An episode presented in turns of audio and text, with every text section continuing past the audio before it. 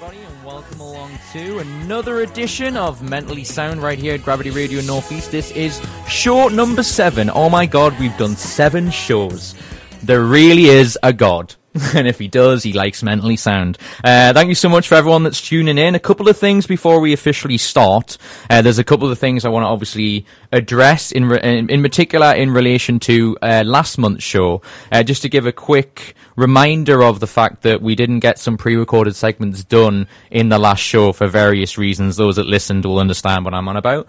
Uh, and I just want to say to people who were expecting certain things in last month's show, um, we are going to be doing the pre-recorded stuff that we were going to do in last month's show. We're going to be in this show just to let people be aware of what's coming up. Uh, also, I want to say if you want to get in touch with the show, you can do so at, underscore mentally sound on Twitter. And if you're not on Twitter, you should be. It's awesome. Uh, but um, without further ado, uh, I want to introduce my co-host for the show. It's one of the things that's awesome about doing this show is I get a bunch of people to talk to that's different in that, and it's really cool.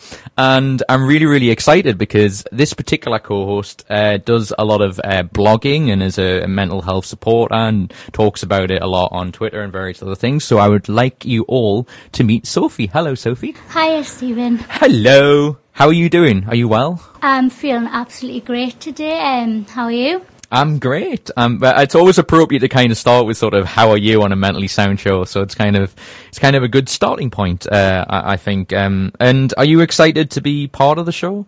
Definitely am. I'm, I mean, I've been involved since show one, but um, it's a really different experience to be here and co-presenting with you today, and it's going to be an obvious pleasure. So Yay!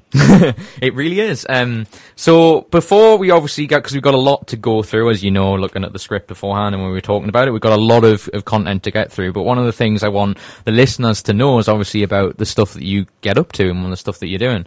Um, so for example, um, you, you do, you're part of it, you do care and stuff, which is, uh, you're essentially you're a carer. And, and one of the things that, from my experience, that's interesting is that I, I touched on this before we started is to mention that my mom suffers uh, Parkinson's. So um, during the period of time I was with her, I would, I, you know, I was essentially her carer. So I'm interested to know from your perspective, like how caring is, you know, being a carer is a part of your life.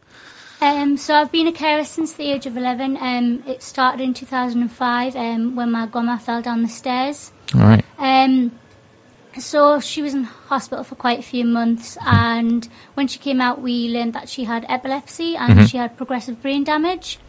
Um, so I started to care for her in that respect, um, and things gradually got worse. And then I started to care for my younger sister, um, who has epilepsy, and she now has reactive depression as well.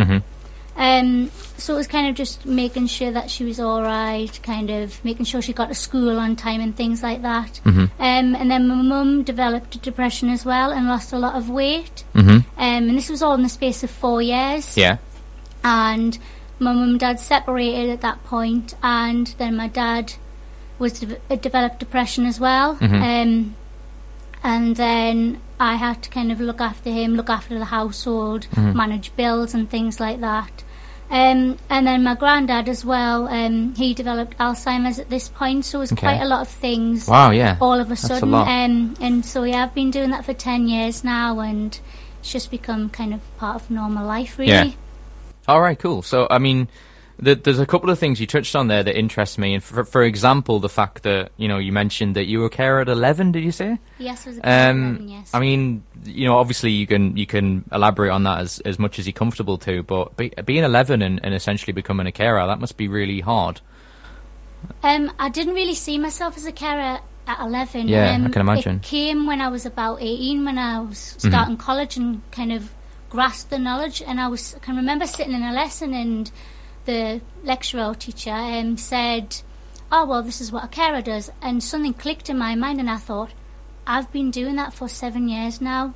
That's me. Mhm. Um, but I mean, at 11, I didn't really understand. But now I look back, it was normal to me. Yeah.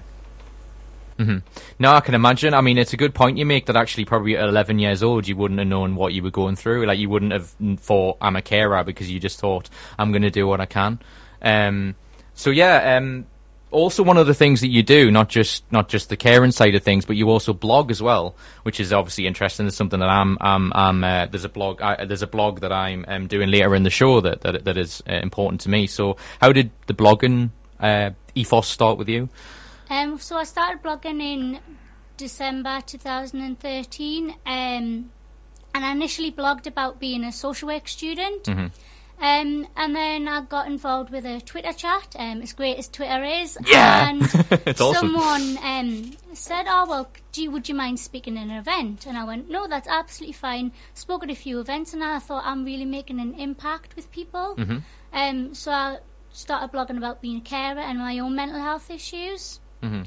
Um, and it's gradually just grown from there. And I've got a n- new blog um, where I blog about politics as well, and also have my YouTube channel.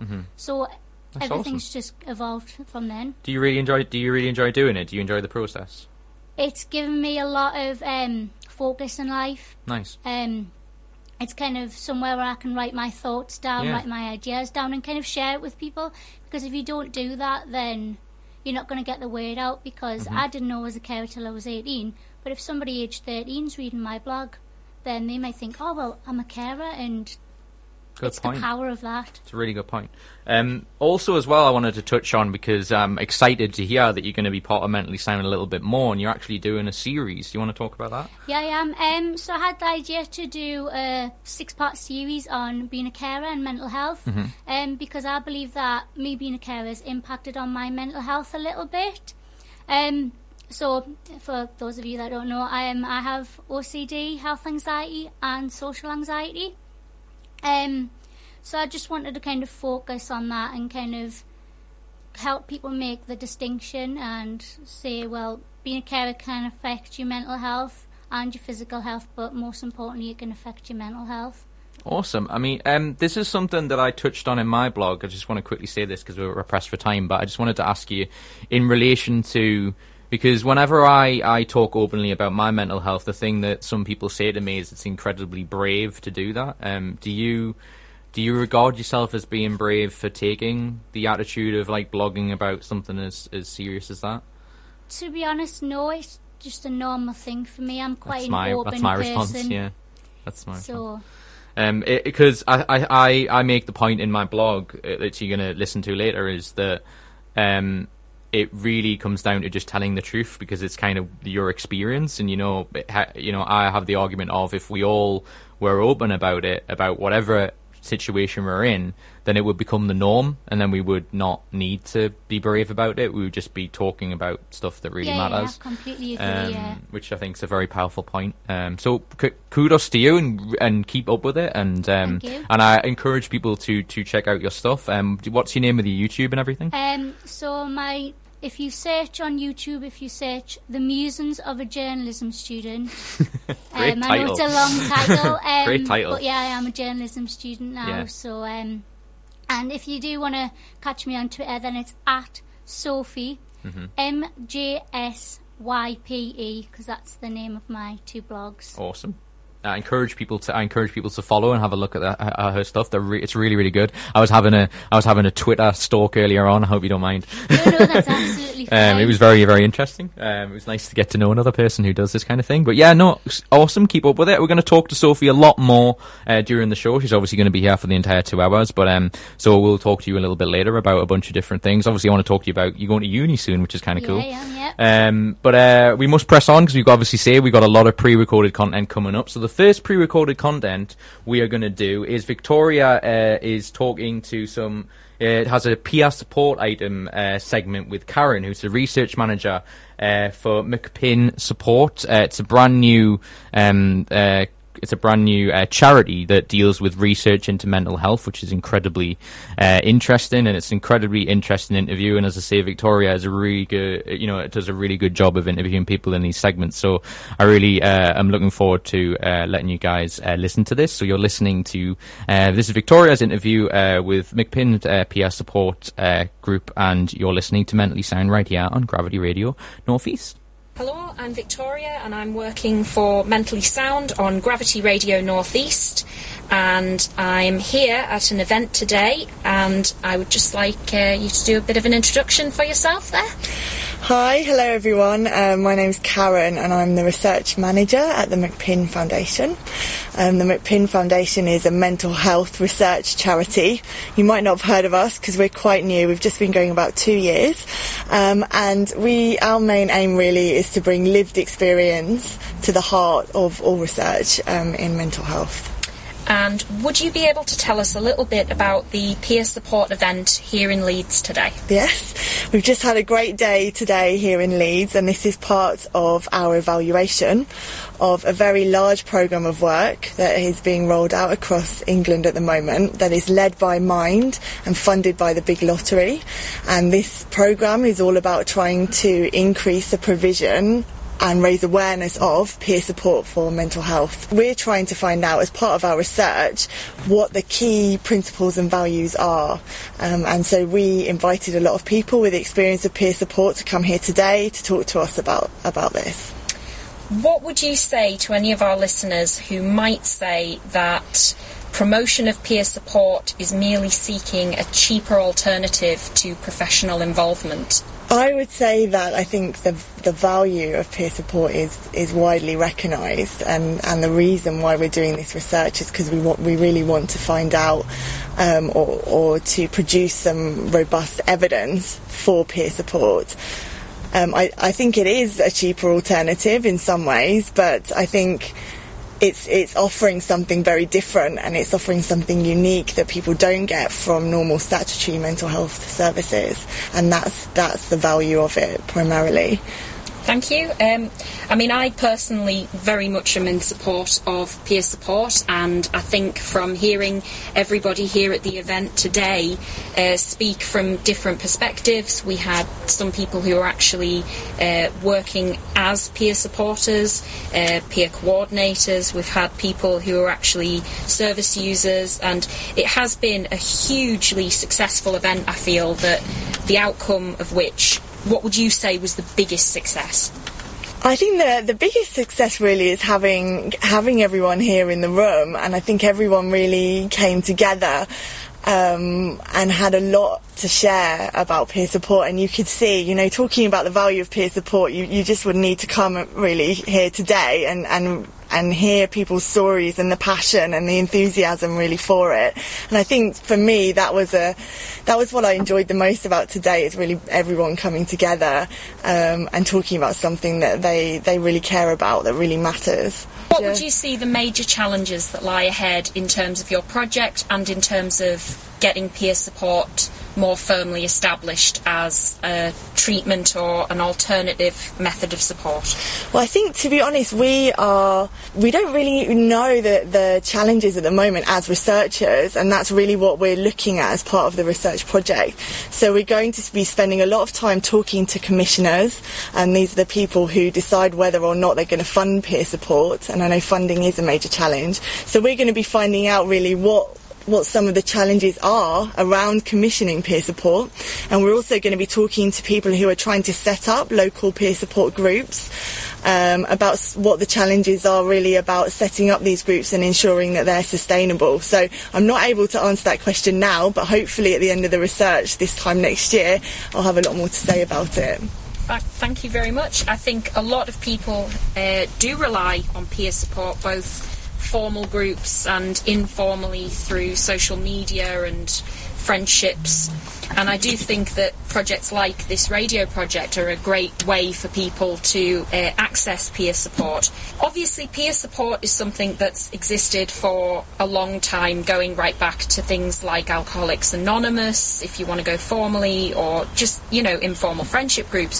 So, why suddenly now is this uh, funding available for research and this interest in formal research when peer support is clearly something that's been around for so long? I think it's been around for a long time, but it's been um, something that's been quite informal, that's happened, you know, within communities and not really been something that health and social care commissioners would have necessarily been aware of or have thought to to kind of allocate funding to.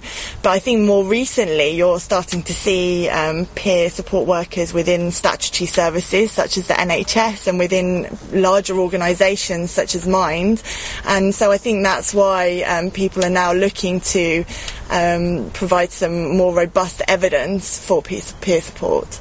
So obviously you've already touched on the fact that it, it is in some senses money saving, but perhaps this interest is that they are finally starting to recognise within the health services the value of peer support and take it seriously as a method of treatment, of support, and of helping people to progress. And I don't want to say become better because obviously, uh, we, as we covered today, uh, trying to define what actually is a measure of success within peer support is quite difficult, isn't it? It's mm-hmm. um, not something that you can measure and quantify. Do you do you agree with that? That it is quite difficult to measure whether someone has successfully gained from peer support, short of asking them, "Are you feeling better?" Um, I would disagree. As a researcher, I'd say there are ways of um, measuring the impacts of peer support, and that's what we hope to do as part of this evaluation. But I do think it's important to make sure you're measuring the right things.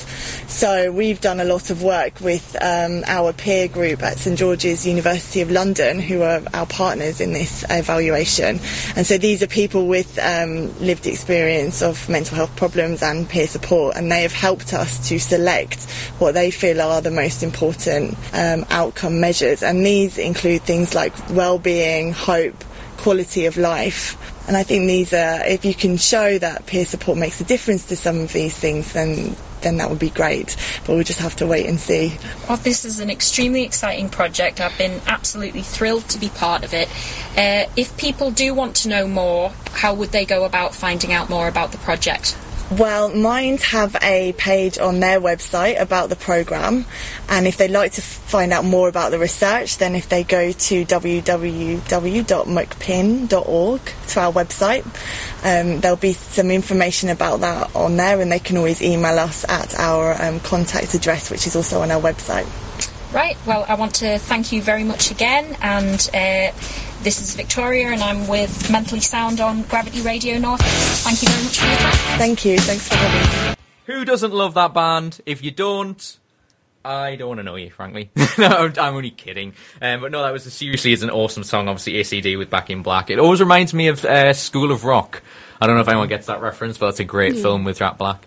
And uh, yeah, it always makes me sort of laugh when he's, uh, you know, miming it in, a, in his van on the way to the school. But anyway, that's just me being a geek. But anyway, um, I want to uh, welcome, uh, as obviously Sophie's still with us, uh, our co-host, and I'd like to welcome uh, Steve, one of our contributors to the show. Hello, Steve. Yeah, hi, hi. It's a pleasure to be here. No worries. It's a pleasure to have you, yeah, good thank sir. You, thank you very um, much. It's a pleasure being had. and uh, and uh, yeah, um, huge thank you for, for coming on to talk about the segment that you've done, which is obviously very, really, really interesting, and it kind of goes along a very interesting premise.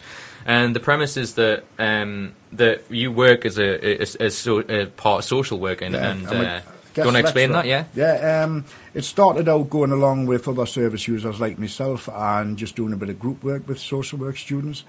And because I've been reliable and I put a lot of passion into what I do, it's actually led to delivering lectures now. Mm-hmm. And I mean, I have no qualifications to be delivering lectures, but it's just how I've had a lot of hard times in life, and it's using them hard times and doing something positive with it, mm-hmm, which is know? awesome. Yeah. And part of the angle that you do with, with the segment we're going to play at the end of this is to t- is is talking about how you know you come in with with your the qualifications and experience you have in your life, and yeah. with someone who's spent a great deal of time you know, t- um, learning and, and studying to do the job that they're doing, and you're coming in and doing it. And it's a very interesting point of view. I mean, what I want to ask, because from your perspective, because obviously yeah. you're asking them in the interview, is what do you think?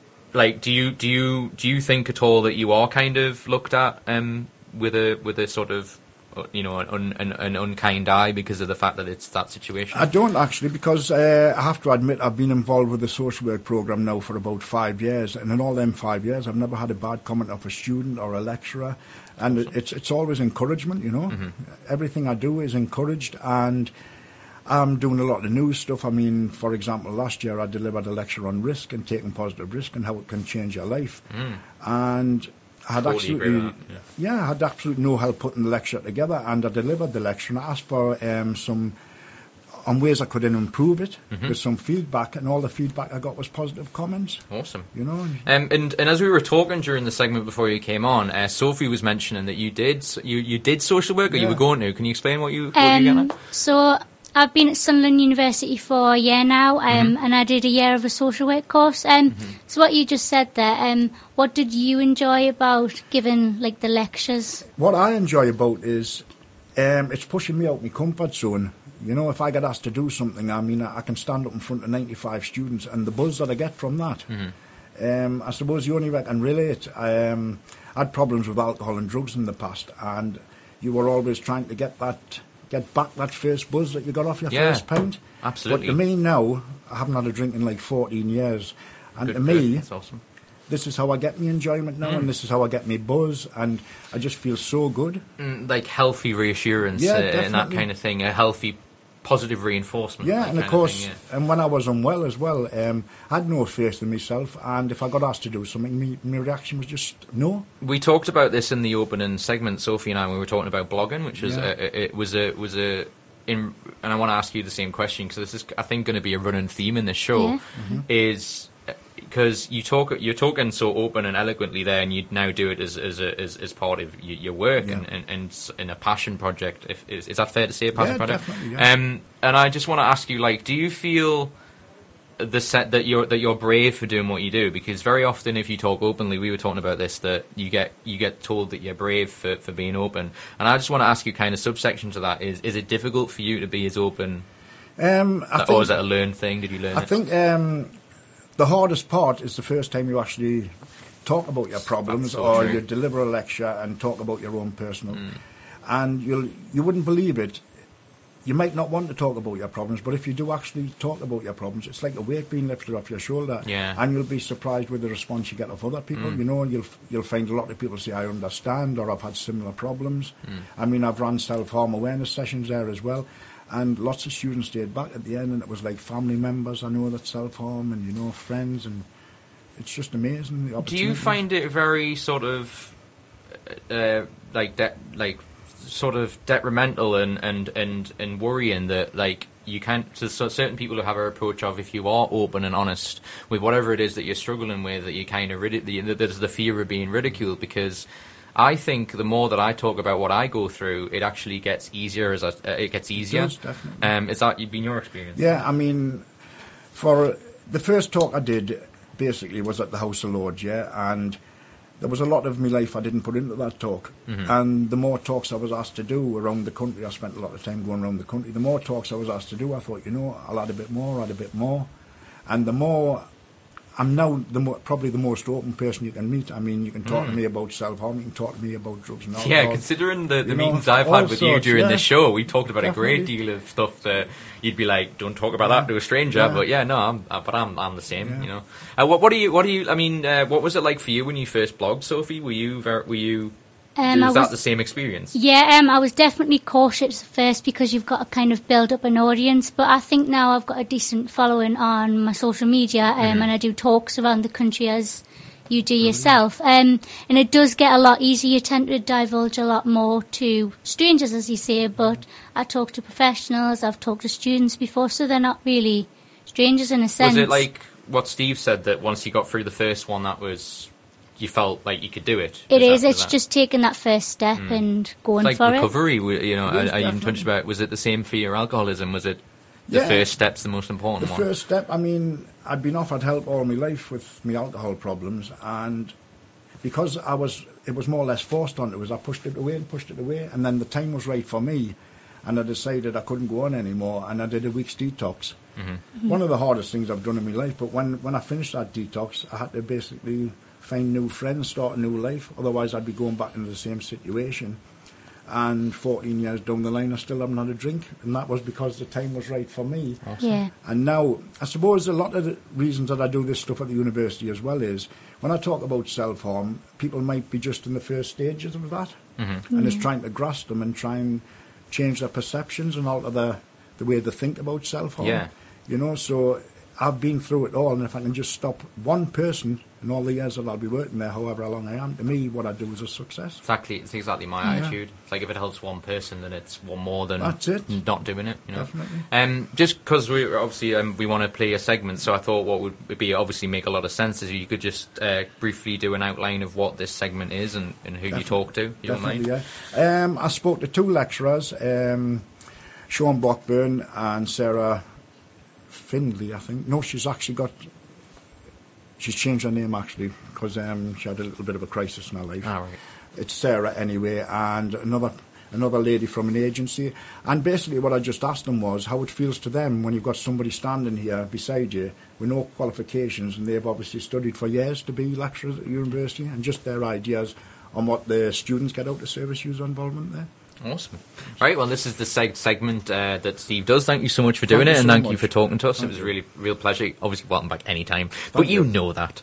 you. You know that. Much love. But uh, yeah, so we're going to play uh, this segment now with Steve talking to to, to uh, the set, uh, said guests, and you're listening to Mentally Sound right here on Gravity Radio Northeast.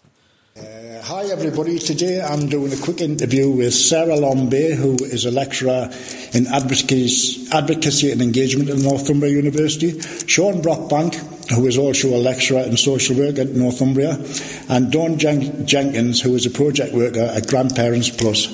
And I thought the idea of today was, as most people know, service users are getting involved a lot more at the university, and that's from all backgrounds. And I was just wondering, to put a question to the three years, what do you as lecturers and as a project worker get out of service user involvement at the university?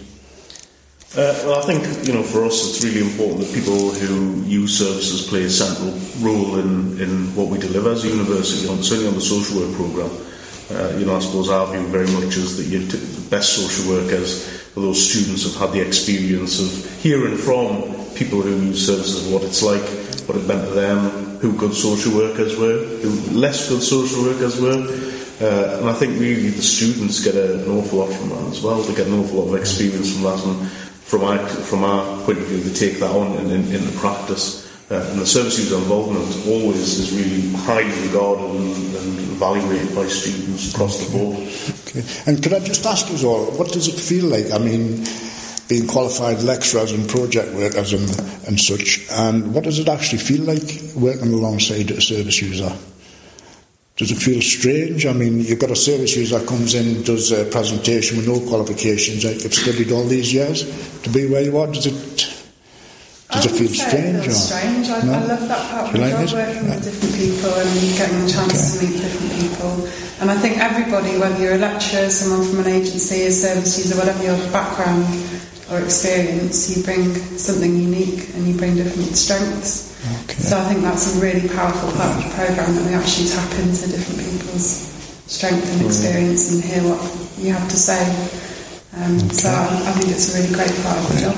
Because I know me being a service user myself, I know it gives me something to get up for in the morning, it gives me a sense of purpose, Yeah. and I'm achieving things that I never thought were possible. I mean, Dawn, what you as a project worker at Grandparents Plus, what's your opinion on, do you think service users get a lot out of being involved here at the university? I do. I think um, certainly our service users have found having the opportunity to talk about their experiences, good and bad, and see the students' reactions and know that that's going to impact how they are going to practice in the future is really important. But it's also um, see a transformation. A lot of the service user, users who get involved in things like this, so their confidence grows. They're able to do things that they wouldn't have done in the past. You know, come to the university, attending lectures, getting involved with assessments, that type of thing, that they wouldn't have done in the past. So it's all skills that they can, you know, use for other things in their lives That's as it, well. of course, and go on to do better things, and That's it. it's all about improving your knowledge and being given the opportunity that I know I wouldn't have been given this opportunity in the past, but it's made such a difference to my life. And I think we'll have to wrap it up there. But would anybody like to say anything before we before we wrap it up? Just that, as when I was a student myself, that a lot of what stuck with me were, were the lectures or the sessions where service users came in. Yeah. So to hear from people's experiences as a student myself, that was more powerful and, and it stood with, stuck with me longer. So. Thank you, because I know I've been involved with the university for the last, I think, about five years, and I have to say that in all them five years, I've seen students outside of the university, and I've never had one bad comment made. You know, it's always encouragement, and people say it takes a lot of guts to get up, and I think the point I'm trying to make as well is lots of people have problems and they bottle them up day to day. And if you come to the university and talk about your experiences, it's like a therapy for yourself as well. Yeah. But I think that the hardest step is the first time you speak. Right. And after that, I think it gets a lot easier. And I would just like to say what a privilege it is to be involved at the university. And I'd like to thank Sarah, Sean, and Dawn for chatting to me today. Thank you. Thank you. Uh, huge thank you to Steve for talking so openly and eloquently about his social work and all the stuff that he's up to. That was I thought that was really awesome, and thank him for doing the segment. But we have an extra guest for today, someone who I didn't realise was going to be part of the show, and we crowbarred in because he's got some really interesting stuff to talk about. In particular, I'm geeking out right now because he has a Firefly book in front of him, which I'm a huge fan of. Well, everyone knows this already, but we'll be laughing during the during the break because Sophie's wanted to die to ask a question, which is quite funny. So go ahead, Sophie. Um, so for those that don't know, what is role playing? How dare you? but no, seriously. Uh, hello, David. By the way, first of all, Hello, I'm David. Yay! Thank you, Stephen. uh, he was on two. You were on two shows ago. Um, I was, um, yes. talking about your I was book. talking um, about um, Dancing on the Edge. yeah, which is Uh, great. great. But uh, there's another project I'm doing at Launchpad at the Mm-hmm. moment.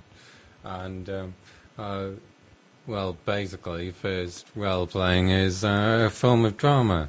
It, it involves um, improvised acting, in which um, the success of everything that players decide to do is determined by the roll of dice and uh, uh, characteristics which are written on paper with pencils according to um, uh, the previous rolls of dice or the decisions they've made. So it's basically like a, yeah, as as you're saying, it's like um, the the best way I describe it is that you're sort of cr- the the players are creating the nav- narrative as you go, which Yeah. is uh, and you It's can get collaborative. Yeah, it's a collaborative thing, and you have a a, a, a, GM uh, who who sort of helps run it. Uh, in Which is of- generally me uh, Yeah. in um, uh, In games that I'm involved Mhm. in, and particularly in this one, because um, uh, I I've um, negotiated this with my boss, who Mhm. is uh, uh, Alistair Cameron, Mhm. who I'm sure you will have heard of. yeah, going to be the show. and um, uh, I will be uh, running um, role playing at Broadacre House uh, in That's all really cool. probability in uh, uh, the coming months, hmm and um, uh, I hope to have several players because um, Firefly in particular works off the antics of a crew of a spaceship who are flying around in uh, a sci-fi western where things don't go smooth. Yes, a lot of piracy and and and and. Yeah. Dealings and mishap and all sorts of cool uh, stuff. Other hijinks. But yeah, so basically, as well, what what needs to be said as well, in regards to role playing, usually this is done over a number of weeks, so you, you keep Yeah. you keep going. So if people came to the first week of, of you doing this, the idea is that you continue the story over a number of weeks, which is kind of fun. Yes, it's not not essential for everyone to turn up every week. No, most people preferable. Yeah. Most people uh, uh, being there would be a very good thing because there needs to be some continuity, Mm-hmm.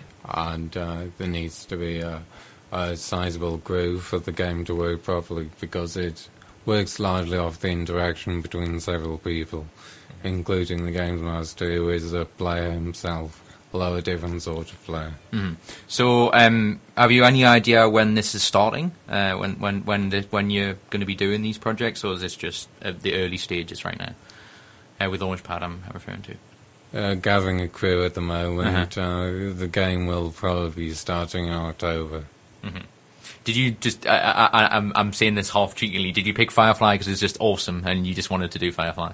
I picked Firefly because I um, uh, asked my uh, uh, creative writing group what game they wanted to play because I definitely wanted to run one. and uh, they said, oh, well, we would like to do something vaguely political and we would like to do something vaguely sci-fi. I thought, well, in that case, Albert Firefly, because that's what I want to do, eh, which is uh, vaguely like that sort of thing. Nice. That's awesome. Um, I guess the, to, to end this particular segment is to say, have we convinced you at all? Um, yeah, definitely. It's been really, really insightful. Uh, Do you kind of know, more, or at least know more about it now? That kind of the, the rough idea of what it, what role playing is. yeah, it sounds really, really interesting. I mean, I was involved in drama in school, so I guess it's just another form of that. So. It is really, in a sense. Yes, yeah. thank you. It, uh, it will, um, uh, I'm confident, be enjoyable for everyone who participates.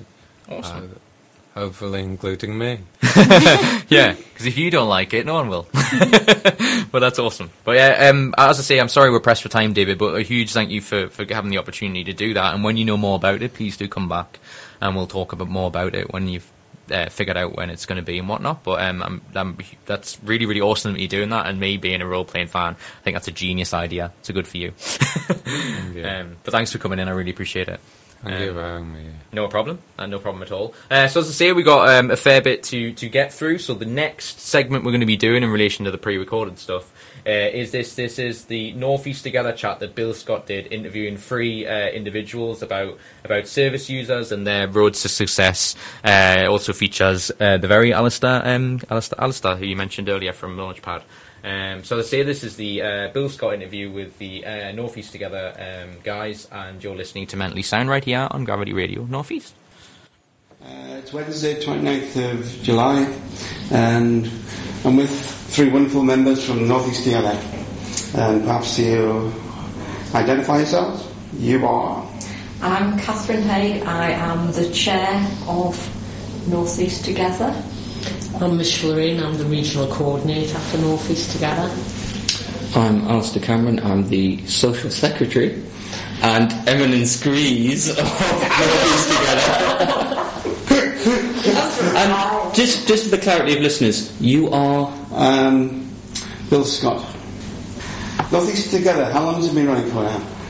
North East Together came about from some informal meetings from service users who lived in the north of the North East, namely Newcastle and Gateshead and Sunderland, networking with people from Durham, Middlesbrough, Darlington, and was decided to be great. There's already a network that's run for several years in the north, the Northumberland Tyne and Wear services and care network. We thought it'd be great to have a bigger network that also represented people from the south. We met informally for about 18 months and then we launched at a Services and Care conference in Durham in 2010. Uh, we had over 150 service users and carers there to mandate the setting up of the network. And the network's name came from a competition among service users and carers to name the network. So I think we're really, from the get-go, trying to be as service user-led, as service user and care led as possible. Wow, it's quite pure ethos, isn't it? Yeah, there were, there were initiatives, kind of precursor talks and gatherings beforehand, but realistically, five years. Excellent. So, what's uh, what's the state of play right now? I mean, you've had lots of successes. You've had a recent conference where you're involved at this age. Uh, so all, all kinds of successes, in fact. What, what we what we say the biggest one is this year so far. Um, we've been doing some exciting work this year. We've, we've put in a funding bid for some peer support work in Redcar and Cleveland, which is um, quite an economically de- deprived and quite a diverse area. We're hoping to set up some peer support work that will support people who are quite socially excluded and isolated. Um, the other side of the coin is we've worked with quite professional, high-level people at a national public health conference at the Sage in Gateshead over two days in the end of June, um, where with the support of Time to Change regionally and nationally, we train people to volunteer and do some, it's called SoMe, which is short for social media, it's a bit like a human Twitter, where people see volunteers' profiles displayed on a board and can have a conversation, a human tweet with that person. It was a hugely successful event, which was a satellite event for the conference. Um, but we're just talking to today. for little bit tired, we've just had a full members meeting, and what, there's lots of positive feedback from our members who volunteered on the day. And it was also recognised that even though some of these people were public health leads, their knowledge about mental health and the stigma people faced wasn't as great as when they walked away from having conversations with our volunteers. Wow, it's very impressive. Uh, do you have a website?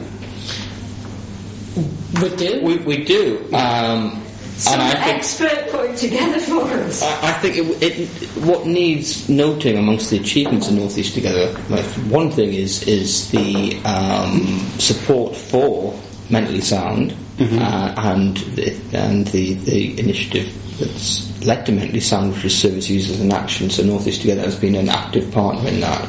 But I think also uh, an achievement for the network has been securing the exclusive services um, of some of the most talented web design creatives um, in the northeast. Um, so um, uh, I, I, I believe that somewhere you have the, the the URL for the the Northeast Together website. I certainly do. Um, we'll make sure that it's announced at the end of this um, this feature.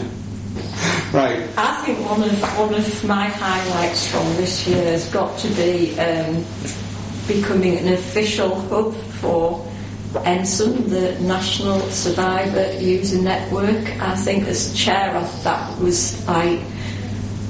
That was a definite step in the direction that the network had sort of talked about, um, discussed, action planned and, and achieved, and it's really exciting going to be working more closely with NSUN. So structurally, that means that service users can do stuff locally, they can do stuff in, in their part of the northeast, um, and then they can do stuff in the northeast, but also through the NSUN links, that goes all the way to ministerial advisory groups, to the the um, national working group on mental health, so up to the, highest governmental levels. So it's like we're not just working down into localities, which of course is like, you know, the most important thing we can do, but we have now have the ability for that to go up to the highest level, the work we do at locality level. It's like really positive. And I gather um, the re- this region is um, very significant in the wo- general work of NSUN. I, I think it's interesting to find out that NSUN covers the whole of England and in the northeast where one of the leading areas for really good, meaningful engagement across the region. Obviously, in some areas it's stronger than others because historically they've had the funding behind them. But we're now, um, due to some work that Catherine's been doing, Ignorance were supported by North East Together. South Tees, let's make it. No, let's not leave out Red Combe Creek. South, sorry, South Tees. We now have um, a development project to establish the user voice in the South Tees area, which has been sort of neglected for a few years, and that, that's that's flourishing again. And hopefully, we're going to have a good user voice organisation up and running by the end of the year's project. We are lucky in this region in that we've had a degree of stability amongst lots of people who've been who are still in position who have been working um, or volunteering over a great many years in, in getting stuff together and built up a head of steam in the region. We're also been quite lucky in terms of it's, it's, this is a bit of a double-edged sword um, in terms of the northeast has traditionally been a, a somewhat neglected area.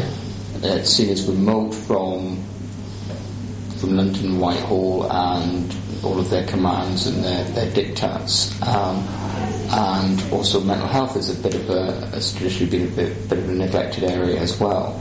Um, and that does mean that we've missed out on resources and such like, but it's also meant that we've evaded a degree of control and scrutiny from the centre. So we've, to a degree we've been allowed to just actually get on and, and, and do stuff. Um, not a lot of resources to do things Yeah. ourselves, so we have done. Yes, uh, but but there's been there's, there's not been someone stepping in saying what you're doing. There's you know um, yeah. Yes. Yes, it's allowed you to be very creative and successful, actually. Yes, I wouldn't recommend poverty as a lifestyle. Um, but the benefit structurally is that well, if, if, if someone's not funding you, then they can't. Then equally, they can't tell you what to do. Mm-hmm. Yeah, I think it's a growing trend towards developing stuff across the country. Communities coming together and so forth. Yeah, it's, it's an of necessity, and it's it's amazing how it's brought out so many. Yes. It's sad that it's going to be like that in some ways, but it's also very stimulating. It's a very stimulating time. it, it is. Um, I, though I wouldn't necessarily like to say that this government's policies are the mothers of invention. mothers of rebellion, maybe. Yeah, and I, I, I think a certain, Revolution. a certain famous musician would definitely be turning in his grave. And talking of government maybe gives us a chance to do a shameless plug for some of our working groups and the activities Oh, yes. we take yeah. part in. So I gather you've got three main ones at the moment. we have, and I'll, I'll talk about the one relating to central government first, which is we recognised when the Conservative Lib Dem coalition government came into power in 2010 and brought in its welfare reform plans that this was going to have a devastating effect on the region's service users and carers. So initially, uh, the development worker for some of the mental health user voice suggested we establish a welfare reform action group, which we did.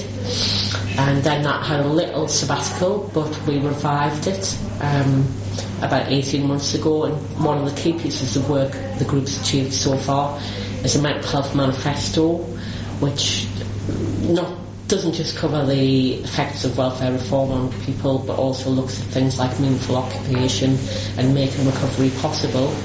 Um, but it does highlight some of the effects welfare reforms had on the region's service users and asks and campaigns for a fairer system for, for all. Um, We've also identified that stigma is a massive issue with the region's service users and carers, which I think it is across the rest of the country as well and have established a regional anti-stigma partnership. In pockets in the northeast, we've got groups like Hearts and Minds in Middlesbrough and AIM in North Tyneside and the Gateshead Anti-Stigma Partnership, the campaign on a local level about the effects of stigma and challenging it and raising awareness. And we're trying to coordinate that work and also have a regional basis as well. We're working very closely with Angela Slater of Time to Change, who's also one of our trustees, and um, we meet every other month, either in Durham or in the north of the region. Um, we'll put up links to how you can get involved in our working groups somehow. And I think um, a key thing about our working groups, and, and it kind of relates to what Alistair was saying before, is that the working groups are based on feedback we've received from our members about what people are. It's not like we've given commands about, from above about what we should be working on as a, a network. We're listening to our members and the issues that they are raising and, and focusing on the ones that are closest to their um, I would say hearts, but I don't think welfare reform is. is that's quite the way to describe it, welfare it evokes reform. dire- I, uh, it evokes it's a subject that evokes tremendous passion and I, I w- to a degree we have to be slightly political with the small p but not political with party politics on this because none of the parties have got terribly clean hands on, on this. Um, some of the, the worst, um, some of the, the, the excesses uh, and the, the, the likes of Atos etc. were brought in under, under, under a Labour government.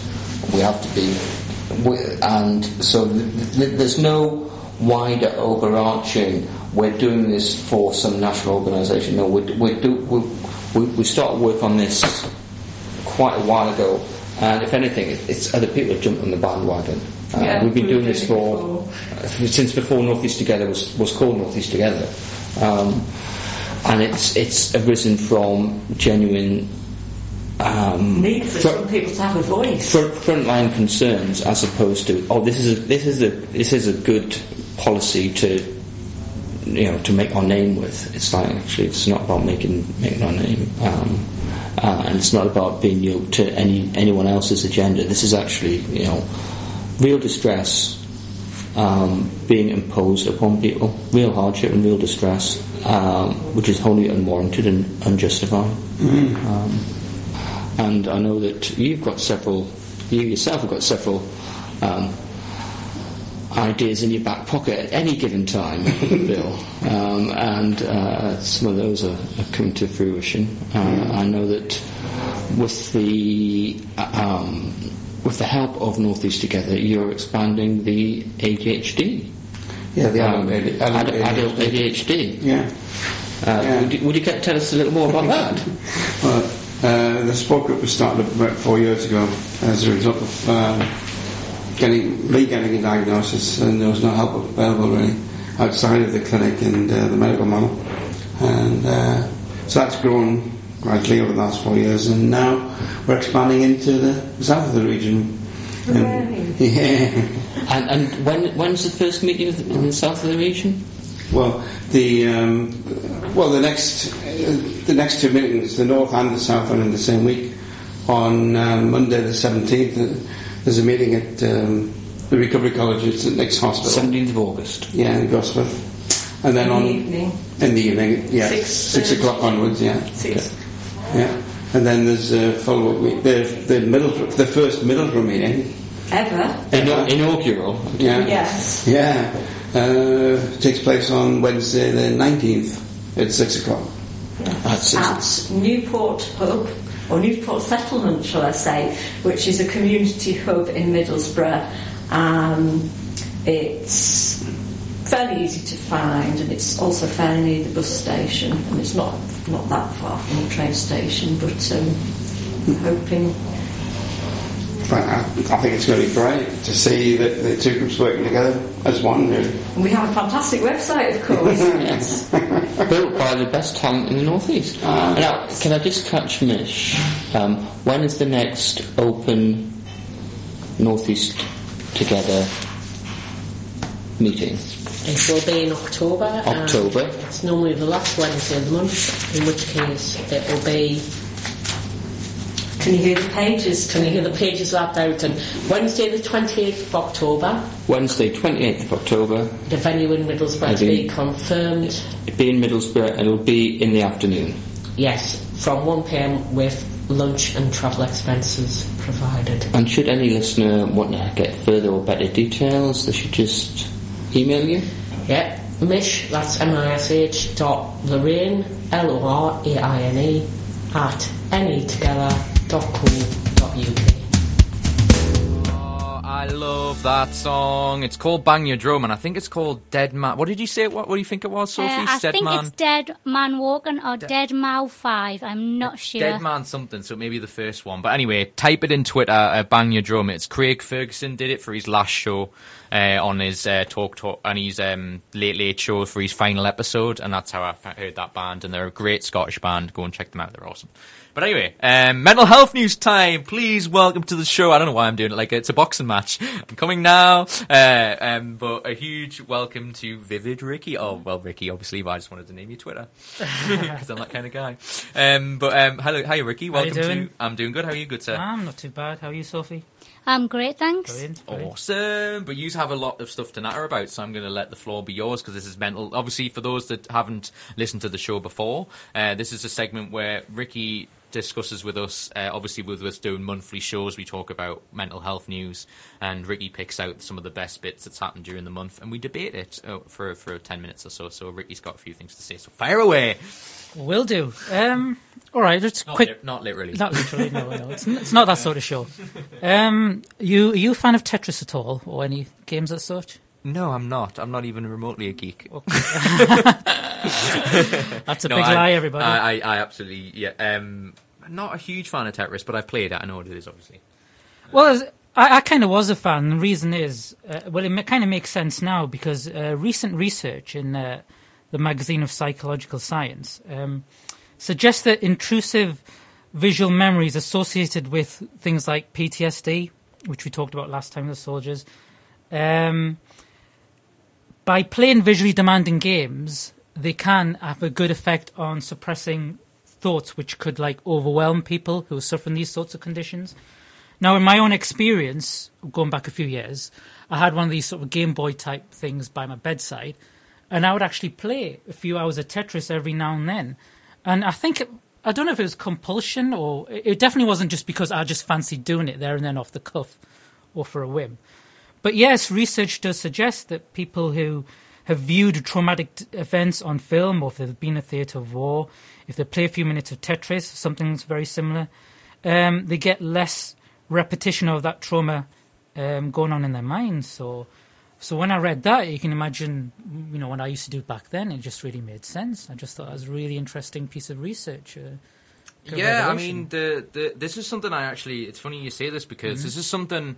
You know, it's not just like video game related because Mm-hmm. I, I actually run a Twitch channel with my company that plays games every day. Mhm. and I'm a firm believer in that gaming enhances your life and Mhm. it it it, it, um, it leads. I mean, I have a community on there that watch me regularly and we chat, which is one of the reasons I love it. Sure. And that leads to me talking about. You know, I, I did a podcast yesterday on my on my show talking about. Um, talking about Star Trek, and Sure. you know, I have a Star Trek tattoo, which everyone knows Yeah. about, and and I said that one of the reasons that it resonates with me so strongly, and like the role playing game we touched on earlier with David, is that it's escapism. It's it's a way of being able to forget about the life that you have, whether good or bad, Mm. and it reinforces it in either a good way or uh, and- or reinforces that things aren't as bad as they seem. Yeah. And that's literally how I feel about like whenever I watch a Star Trek episode. If I'm feeling bad, it reinforces that like you know this is reminding me that it's it, I enjoy it and it kind of gets me out of a bad frame of Mm. mind. Some of the time, not all the time, but most of the time.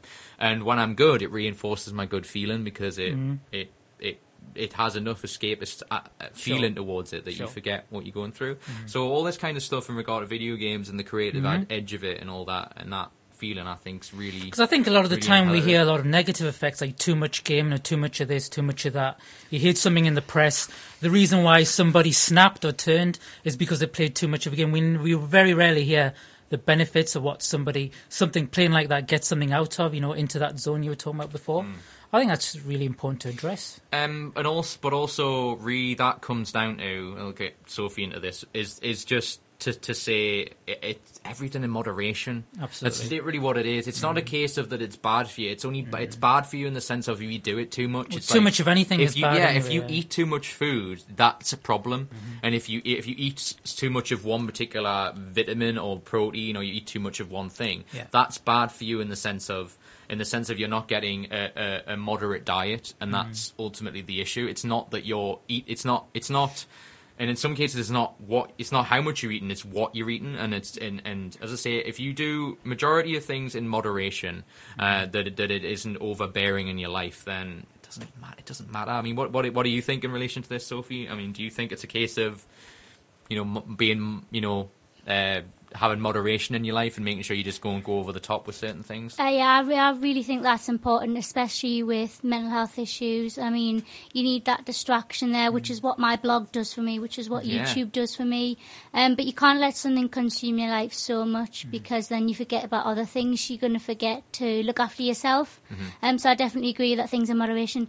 I mean, as you were saying there, I can remember playing Pokemon games Mhm. on a Game. Boy Mhm. Advance when I was about 14, 15, and I could sit on there for absolute absolutely ages and my mental health symptoms started around about the age of 14 and yeah it just took took me away for a bit and Sure. as you said the escapism before Well, I just hope with this research it can help you sort of think back to that time and actually it probably helped you out back then rather than you look back and think, oh, it was embarrassing that, you know, I played this, I played that. When really, guys, guys and girls with our conditions actually aided us in a way and got us to a, good zone rather than sort of I think that's back. changed now. I think with the with the advent of the internet and and Mhm. the the availability of so many different platforms now, like you can go back and play a game that I played as a child. Yeah. And I think because you can do that now and, and show people you playing a particular thing or whatever, or stream a, an old te- Mhm. television series because of the accessibility, Mhm. is I think people now have uh, have the, the nostalgia feeling towards it that they Mm. that, they, that you kind of you mention something and they go, oh, that was awesome. Mhm. That happens to me all the time. Whenever I Mhm. mention something, they go, that was a great show, or why did you like that Yeah. show? It was rubbish. But it's done in a kind of Yeah. debatey like. Debated. Exactly, like yeah. it's not done in a you know in a cruel way. Uh, um, you're not ridiculed for it anymore, which uh, I think. But at the end of the day, given that all that stuff's readily readily available and so out there, it's about it's down to us now to find that balance, I guess. Yeah. You know, so it, Mhm. as you say, it's in moderation. definitely. Um, next piece, you mentioned tattoos just then. Um, there's there's something. Was it? I think it was kicked off on social media, but Project Semicolon. Uh, you've not heard this before, Steve. No, so we'll we'll me and Sophie will fill in on this. But um, people out there, particularly young people who feel who have been either suicidal or on the brink or that so forth, they've gone themselves and got themselves a tattoo of a semicolon, which is a circle with a comma underneath. You aware of that one? Mhm. Yes. And this is a visual reminder that when they're at their brink, when they've had an attempt that goes on, because project, you know, semicolon isn't the end. It's not a full stop. It's not an exclamation mark. It's lead on to another thing. So it's a visual reminder that you can go on. There's a continuation. It gives up people hope. So this has really kicked off. Um, Sophie, you you've done a blog piece about this, haven't you? What, what Uh, more can you tell us about that? So I did a blog post on it. Um, it was a few weeks ago now, and it's just kind of exploring it. Because I know a few friends um, that are thinking about getting that tattoo, um, but they say to me, "Oh well, I haven't experienced mental health problems, but I want to get it." So I kind of explored it like as a fad. Is it something that's just it's a fashion statement? Mm-hmm. Um, and I concluded that it wasn't. But I mean, I was thinking about getting it myself. Um, I'm in agreement. I'm actually thinking of as well. I mean, the only time I ever thought about a tattoo was like a, a Native American one back in the 90s or whatever it was. But it, since then, I've not really, uh, it's not really entered my, my thought process. But I actually quite like this one. And it's not something I wouldn't mind looking. And I'm sitting next to you, Steve, and tattoos is not alien to you, is it? Uh, no, I've got none. um, don't even know what you're talking about. Uh, uh, from, uh, a, from listening to what we've just said, what's Uh, your immediate No, take? I think that's kind of cool. Um, uh, that sounds awesome to kind, uh, you know, because uh, if it's something that kind of include, uh, you know, it includes people Mhm. and reinforces something that's a positive thing, I'm all for it. Like, Definitely. And I, I, it, I guess the, the, the, the bigger element of that is it, it, I, I, it baffles me the idea of people who have a, a problem with tattoos because it's Mhm. not your body. Yeah. Mm-hmm. Um, I, I, I look at certain people who have tattoos and go, "That's weird," but I kind of go, you know, but I don't kind of, I, I probably don't know the the the story behind it. Mhm. And uh, at the end of the day, as I say, it's their right to do whatever they Mhm. choose with their body. You know, Yeah. whether it's you know, as we touched on earlier, they could do something harmful like eat too much. Mhm. That's kind of that's kind of the, the rule is that you know that that's the you know to have a sort of free society we want to you, you should be able to do whatever you want and tattoos is just a, a byproduct of that. Yeah, I mean- um, something like this is quite it's quite a subtle um, symbol if you like. It's not something that's immediately out there. I mean people not have it everywhere don't they? It's like not the palm- controversial no. so in the palm of their hand i've seen it have people have them on their ankles stuff like that just wherever you feel it's appropriate really. And, and actually mental health ta- and tattoos is it's a, a relationship i've seen on social media that's getting quite close together i've seen them people have uh, put like you know motifs or like symbols signs something that's re- reflective back in the mirror just to say that you know um, Yeah, there was there was that um, thing the other day on social media um, where a woman had a tattoo, and when she looked at it, um, it said something, but when she put it in a mirror or Yeah. when somebody else saw it, it was something Yeah. completely different. Mhm. Um, I think it I think it was something. Um, I think when she saw it, it was "I'm fine," and then Yeah. the other side of it was "Save me." I think That's it right, yeah, was. I've seen- I've seen that um, one, yeah. and that that's had a. I know that's had a really really powerful. It reads back to you at the mirror, Yeah. but if people see it full on, straightforward, it doesn't like resonate. optical yeah. illusion. Yeah. Oh, that's very interesting. Well, I mean, um, I mean, one of the reasons I, uh, I the, the, uh, someone asked me about this on on my on my channel yesterday is that I showed my hand tattoos, which I'm showing the guys now. Mhm. And if you notice, like you know, obviously it says love, but if you look really closely, it has an eye in the middle, so you can also say live. Mhm. Um, and so it kind of has two separate meanings because quite it clever. also means as well when you look closely to it is that it obviously has two separate mean separate, Mm-hmm. Mhm. separate separate ways you can look at it. And I did that because um, I find it sort of fascinating that people might just look at a tattoo with face value and not think about the Yeah. meaning behind Yeah. it. So Yeah. by having a sort of hidden thing there.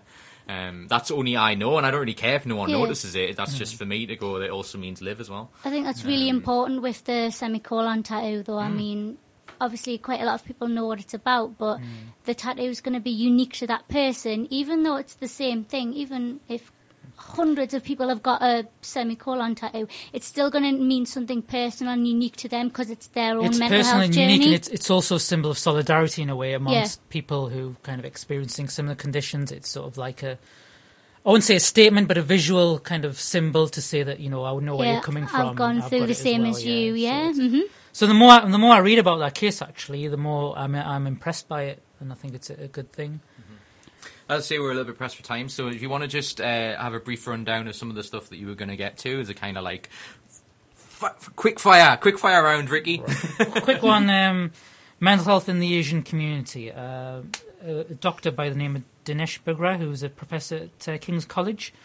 Uh, he wants to the NHS to ensure that they're more culturally sensitive and appropriate, and staff as well.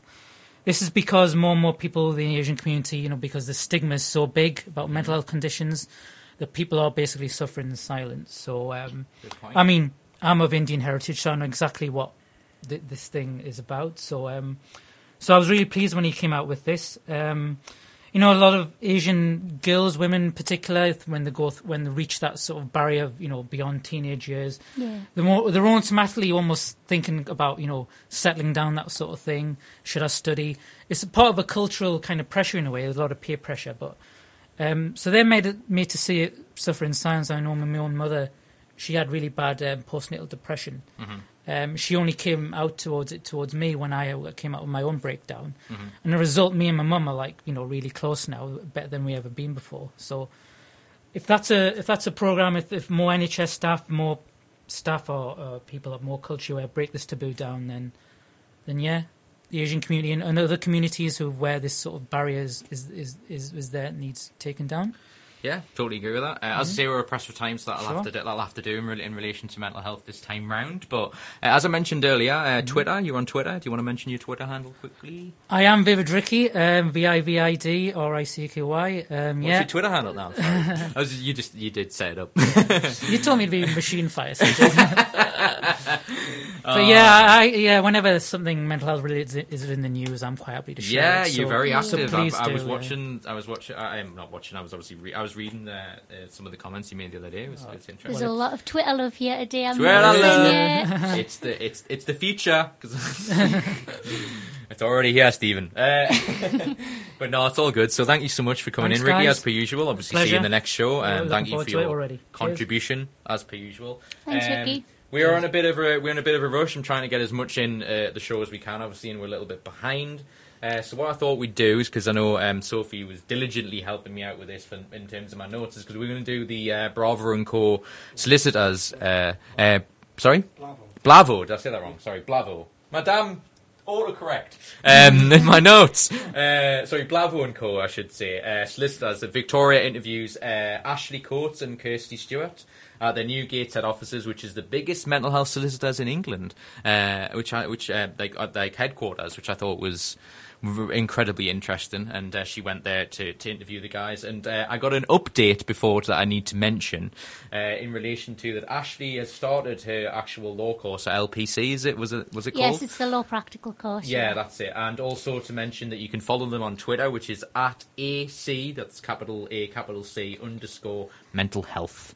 Uh, is that right? Did I get that right? Yeah, um, just a quick heads up. Um, if you do want to follow Mentally Sound on Twitter, it's at men- at Underscore. underscore Mentally Sound.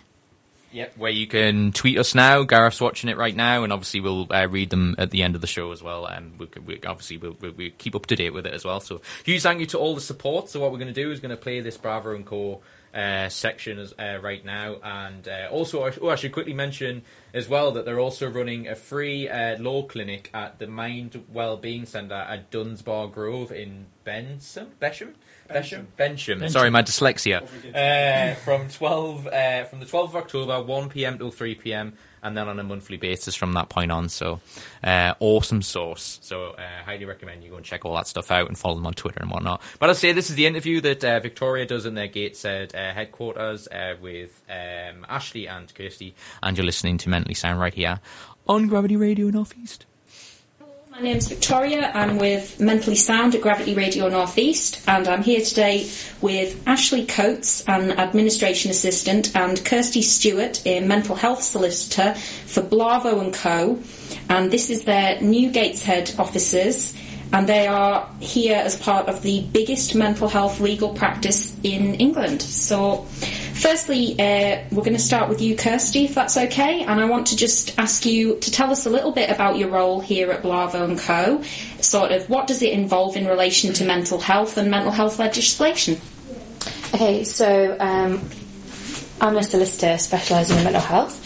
So um, I qualified initially uh, as a solicitor, and then um, so I represent clients who are subject to the Mental Health Act and the Mental Capacity Act. So it could be clients who have been detained in hospital, um, or ones that have been in hospital, or their families. So it's about protecting their human rights and making sure that um, nothing is being done which is untoward with regards to the law. Um, I represent them at different meetings and things, and really just make sure that, um, that everything's running smoothly. And what sort of education and training did you have to have in order to become a mental health solicitor? So I did. Um, I did my law degree, and then postgraduately I did the um, legal practice course, which is a prerequisite to any solicitor or barrister. And then I joined a firm as a caseworker doing mental health, and then moved on to being a trainee solicitor, and finally qualified as a solicitor last year.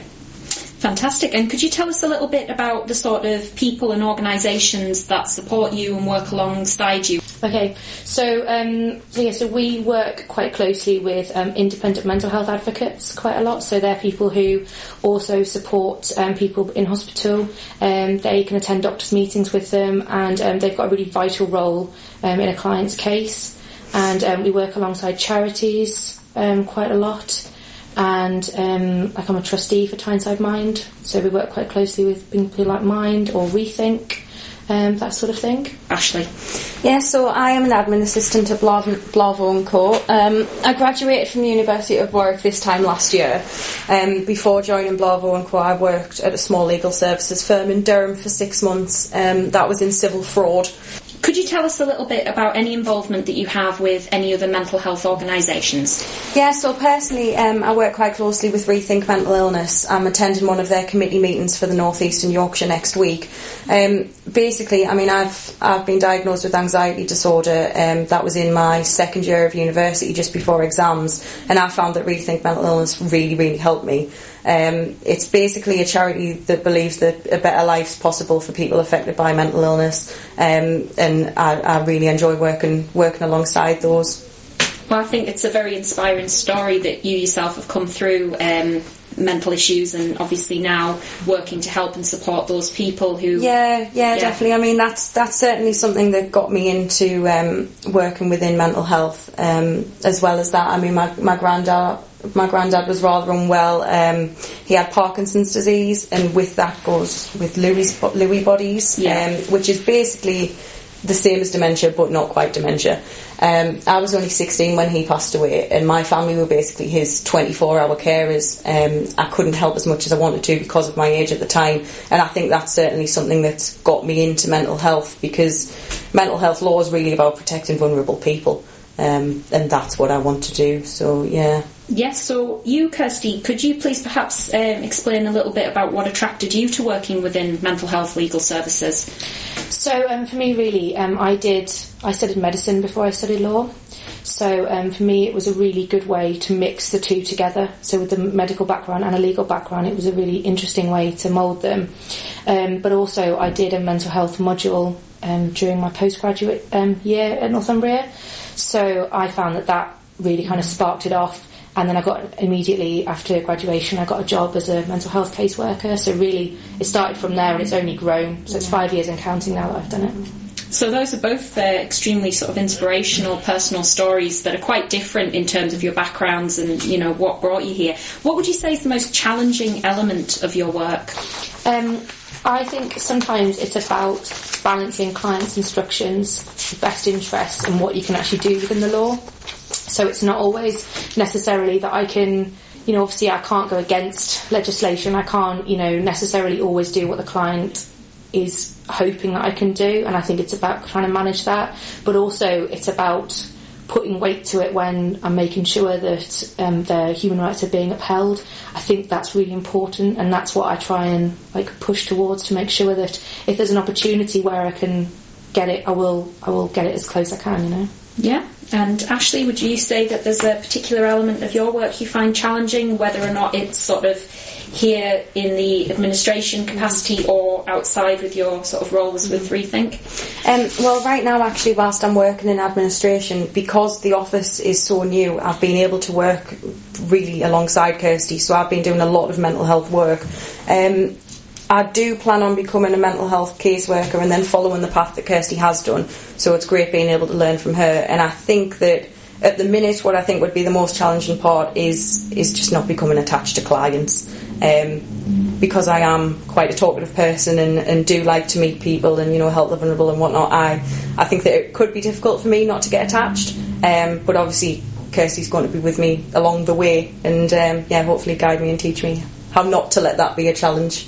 Yes, I mean, I suppose when you've said you've got such a personal investment in mental health yourself through your own experiences and family experiences, I think it's uh, very admirable that you're able to separate the professional and the, the personal feelings, especially around such vulnerable people and such complicated mm. cases. Um, so, Ashley, could you perhaps tell me a little bit about the blogging that you mm-hmm. do and whether or not that ever ties into your work and especially how it ties into sort of the wider mental health mm-hmm. community? Yes, yeah. Um, so, I started the blog just after I started working for Blavo and Co. Really, um, at the time I started it because I thought it would be a bit of a marketing boost for the firm. Really, um, I started blogging about mental health and law. Um, so maybe certain things to do with um, certain sections or police powers for detaining people, those sorts of things. Um, and I was getting a bit of a sort of an audience built up. Um, but I wanted to keep it impersonal at the time. I was actually quite quite frightened of of telling people publicly that I had been diagnosed with anxiety disorder. And then I was I just thought to myself, well, how can I tell people that they need to talk about the mental health issues in order to improve it if I won't do it myself? So I did the blog post about my own mental health issues, and yeah, it, it got a great a great response. I've sort of guest blogged for Time to Change um, and Action for the Elderly and things like that. And um, yeah, it's it's just great. It helps me, and if it also helps people others at the same time, then fantastic. Well, on behalf of our listeners um, on Mentally Sound at Gravity Radio Northeast, do you perhaps have uh, an address so people would be able to access the blog should they want to yes, have a look? Yeah, so it's www.ashleymentalhealth, that's all one word, and Ashley is spelled A S H L E E wordpress.com. Well, I'll certainly be checking that out. We have spoken about blogging on the show. They are fascinating and empowering and you know incredible stories. But I think to have this this legal spin and you know that side to it is something completely different from anything I've mm. seen. And you know I do recommend that people check that out. Thank you. So um, what would you say is either the best part of the job or your greatest moment so far working within mental health legal services? And I'll put that first to um, Kirsty. Um, I think I think it's a difficult one really because I think really for me it's partially about getting a successful discharge for a client, but then sometimes they're not always wanting that. They're not always wanting that discharge. What they want, what I think the best part of my job is actually getting the result that they're after. You know, trying to make the best of the situation for the client and really, you know, trying to achieve it. I think as long as I feel as though they feel empowered to, to really know how to assert the rights and make sure that you know, their human rights aren't being breached, then that means I've done, done my job properly. So I try and treat them as though as though I would want my family members treated. You know, I give them as much information as I've got because there's no point in me keeping it all to myself. The whole point is I'm supposed to be, you know, empowering other people. Do you find that communications can be awkward, particularly with people who've got complicated needs? Um, it can be. Some people don't have capacity that I deal with. Um, some people are quite unwell when I first meet them. Yeah. Um, you know, and experience symptoms, which means it's not easy to talk about things.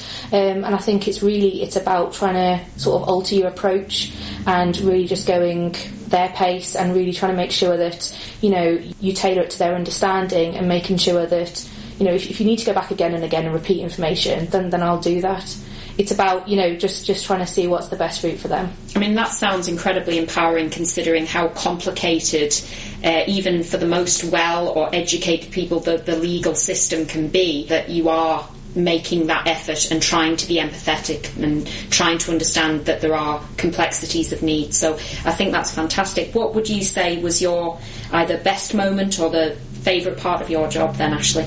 Um, so I would say that the greatest moment so far of working within mental health services is really just the development of my skill set. So before I came to Blavo and Co, I hadn't worked within mental health before.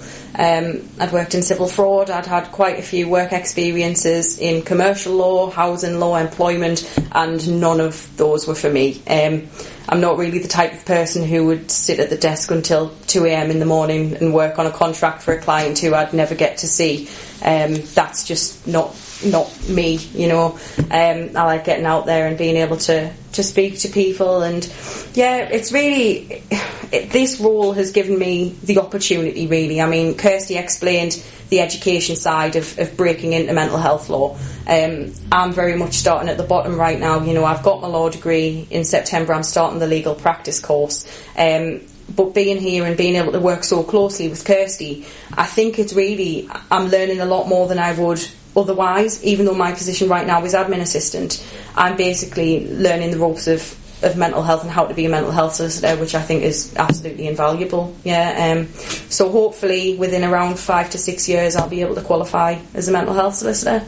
Fingers Fantastic, crossed. yeah. And no doubt in five to six years we'll come back and we'll pick your brain again about whether the journey's been as exciting yeah. and uh, hands-on as you've yeah, expected. Might not be as positive oh, then. of course it will. You'll, you'll, make, you'll a great solicitor, honestly. Doubt yourself. Well, thank you so much um, to Ashley Coates and to uh, Kirsty Stewart for speaking with us today on Mentally Sound at Gravity Radio Northeast. Um, and thank you very much to Blavo and Co for uh, allowing us to have this interview with you. Um, it's been extremely interesting, and hopefully, if our listeners have got any questions, we might be able to feed those back to you and uh, hopefully speak with you again. So, thank you very uh, much. thanks a lot to Victoria. We're back in the studio. I was going to play a song during this particular time, uh, but actually, um, we're running uh, a bit. Um, uh, behind in the schedule. So what we're going to do instead is I'm going to play um, some music uh, and then a blog post that I did. So I want to just quickly uh, do the um, the intro in in terms of just giving you a quick heads up as to what this is. Um, about a month ago, as it's uh, I did a, a, blog post and I asked basically behind the scenes, as I'll say in this blog, so I'm not going to give too much away. Um, is I talk about um, uh, about my experiences with bipolar disorder and how and how sort of difficult that was and and it's obviously you know amazingly important to me. And um, I'm just looking on the section, and it's not there. Or is it on here? Maybe. Sorry, I'm just I'm checking this. I maybe have to like make sure I've got the right one. I think it's I think it's this thing. Anyway, anyway, sorry, I'm just looking at the screen going. I don't have it, but I think it's that. I think it's because it's the song. Uh, anyway, but anyway, so I'm gonna play that uh, blog for you now, and it explains it in the intro what it really is, and it's about it's a very important personal thing to me, and it was hard to do. So I hope you appreciate it because it was very difficult to do. So here's uh, some music and then my blog post. Uh, so hope you enjoy.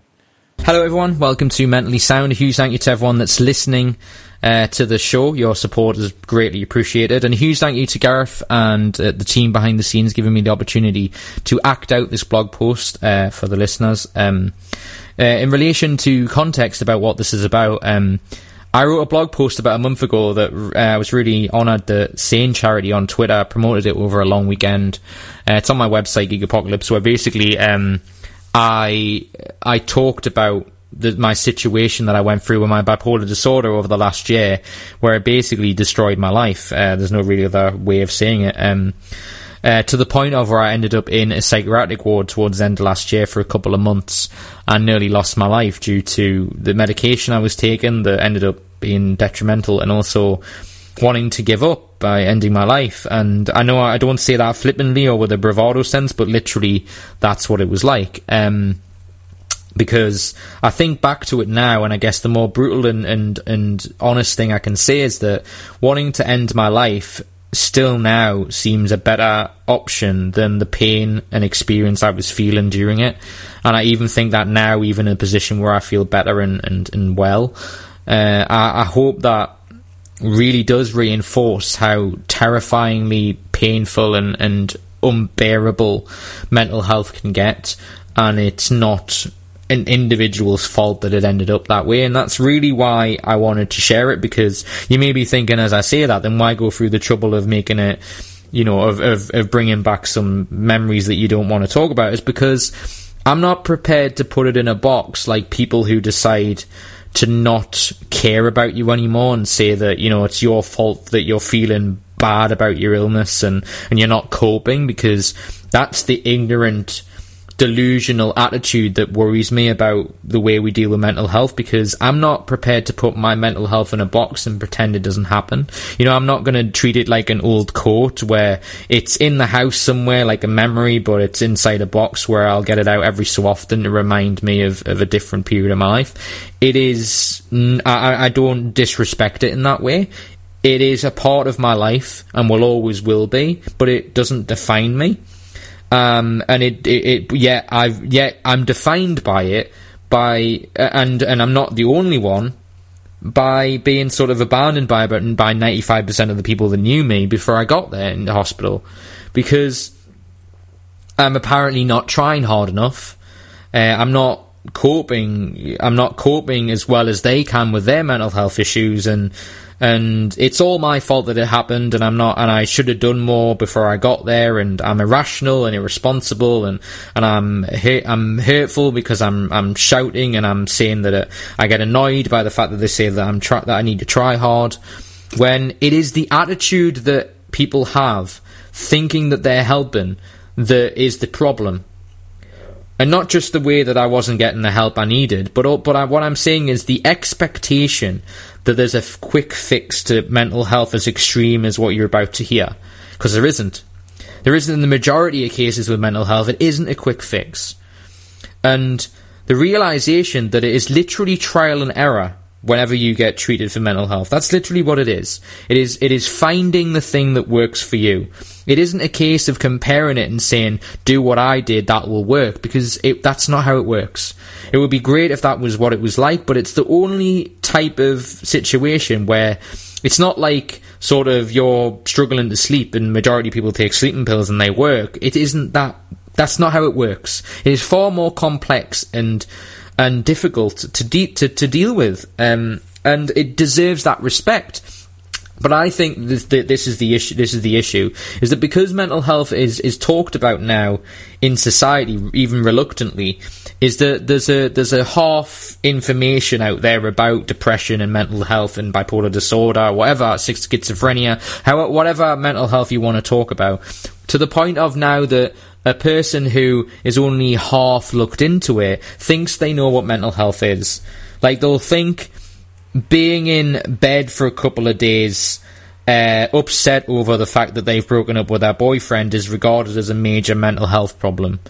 When that is a natural reaction in most cases of of of being upset with a life situation, you know, just the same as grieving over someone that died. That that that that is how a human being responds to that situation, and that is a natural feeling.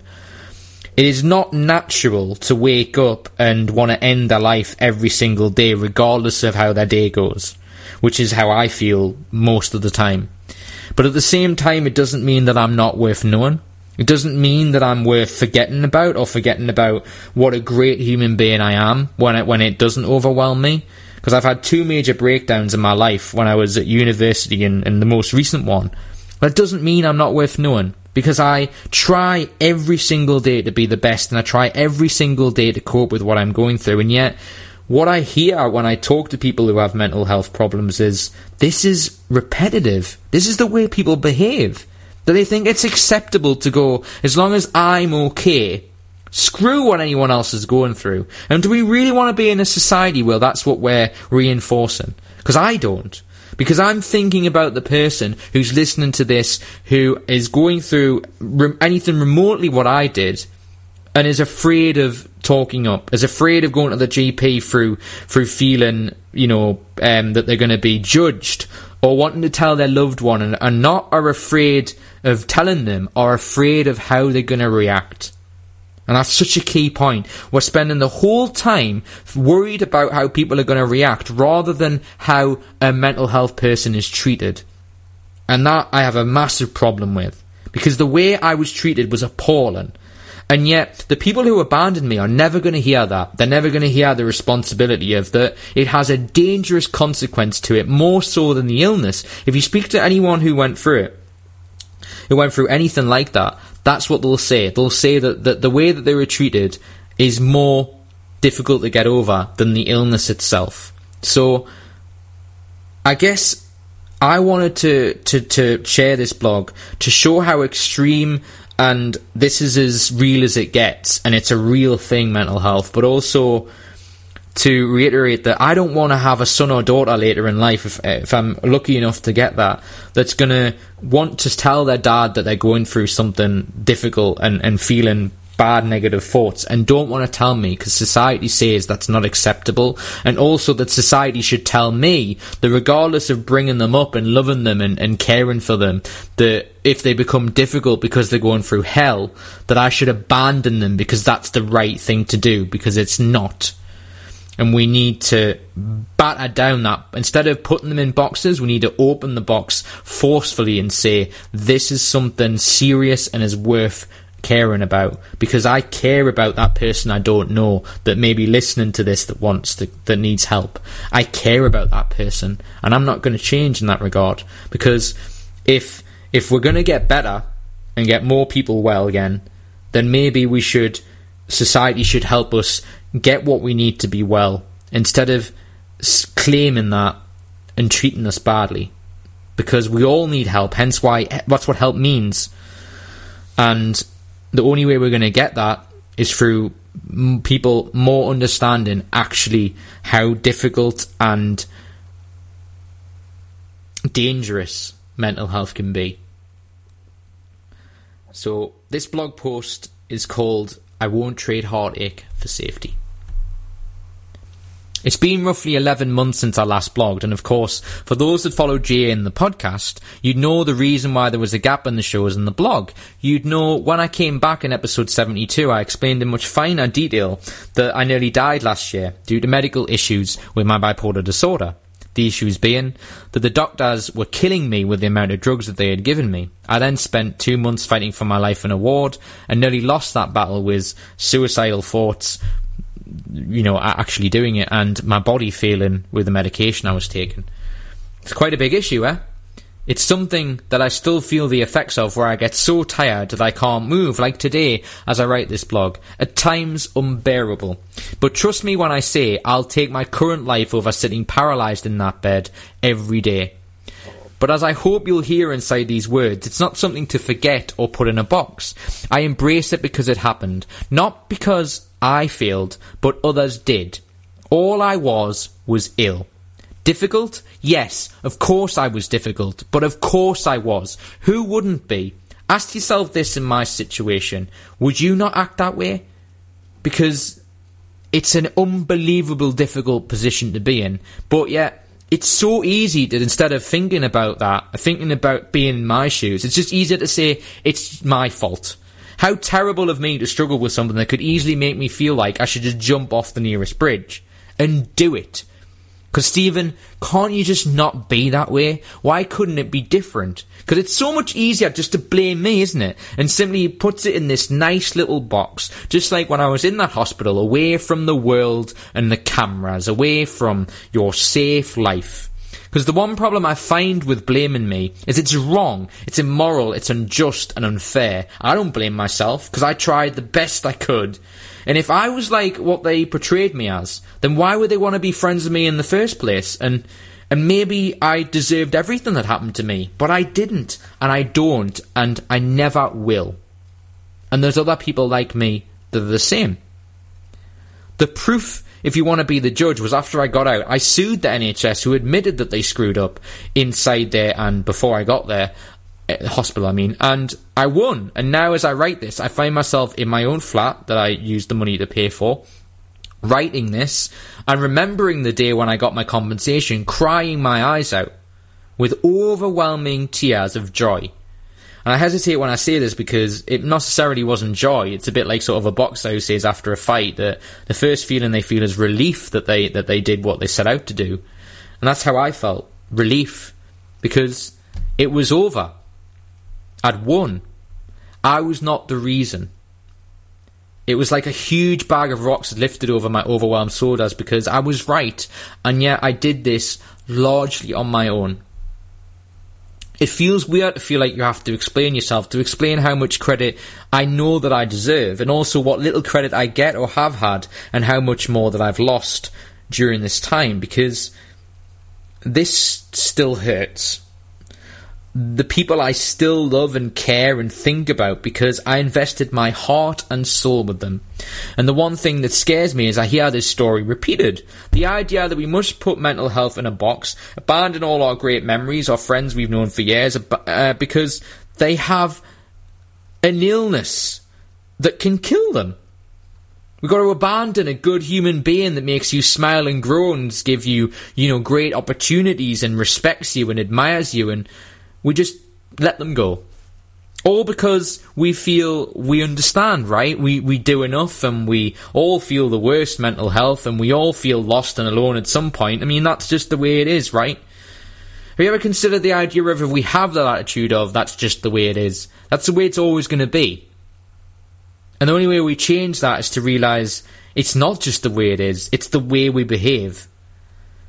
And this idea of as long as I'm okay, but they can get over it. So as long as they're better to the detriment of me, that's the right thing. That just seems wrong, ironically. I don't want sympathy as I say this to you guys.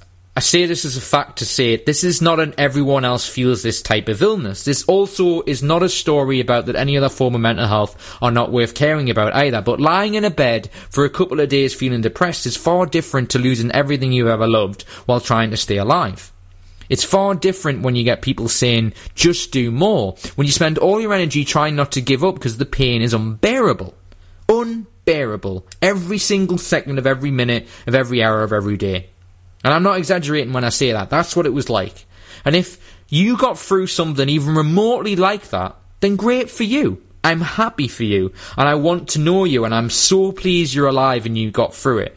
But have you ever stopped and considered and remember the fact that there's some people like you and like me that don't make it? And when you read the evidence why, they'll say because people decided not to save them. People that they are trying to get well for, not just themselves. Because that is true. That's what happens. You want to do it for everyone, not just yourself.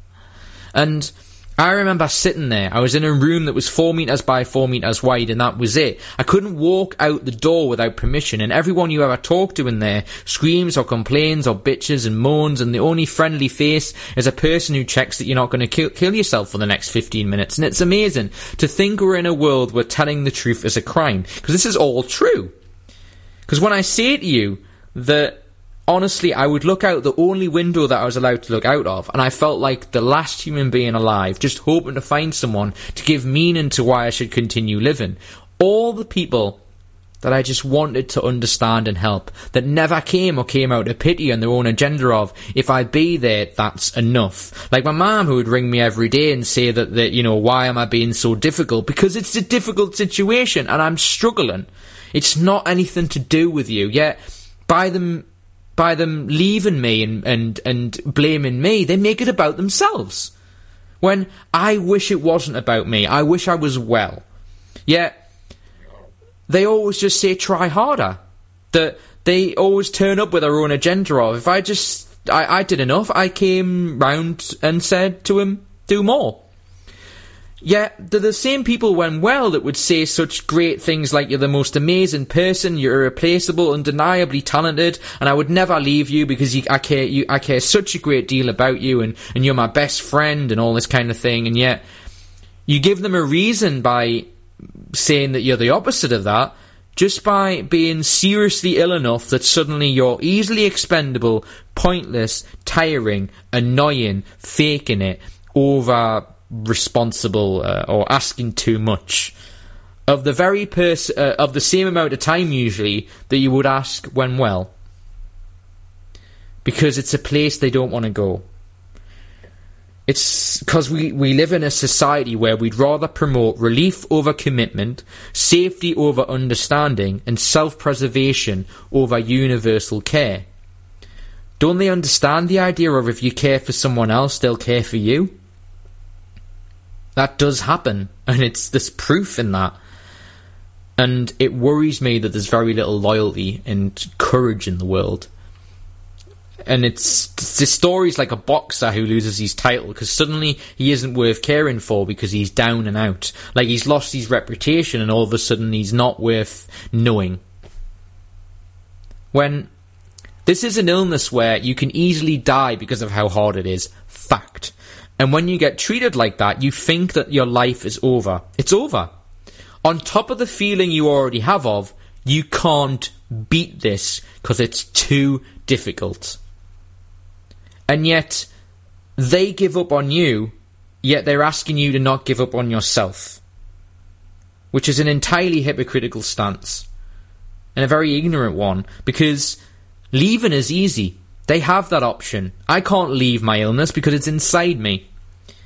And they don't understand that there's some circumstances where you cease to be a human being, both literally, socially, and in my case, that carelessly happened in both cases and it was treated like I was doing this deliberately. It was all my fault.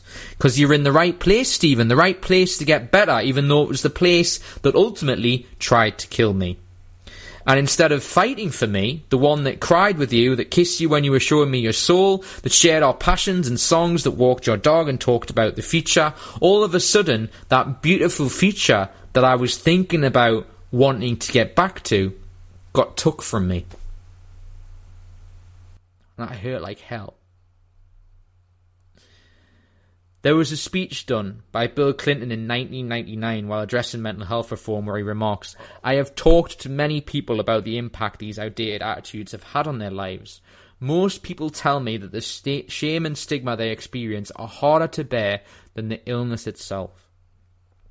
This was 1999 and it still means the same now in many ways. And I can tell you, sitting here, I have gotten over the worst of what I went through mentally, and the physical trauma that I went through will take time.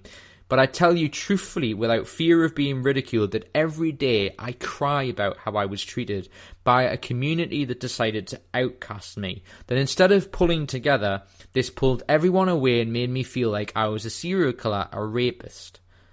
And I cry because I still care deep down. Even through all I went through, I care because I'm not going to put this in a box. And I'm not going to forget these memories because they don't understand what really happened. And the thing is, they're never going to answer for this. There's so many people that decide after this type of experience to be less open, less curious, more bitter, more resentful, but I choose the option of being the me that everyone should be proud of, the one that people should still want to know, because I want life to be difficult in wanting to learn, and I embrace the difficult nature of it, and I don't want to use people for just the good times. I want to be there to say goodbye to people when they go permanently, and I refuse to run away from telling the truth. I refuse to let people to think we're dealing with mental health the right way. And if you want the most important proof of all, I shouldn't be here. Because I didn't get the help I deserved. I didn't get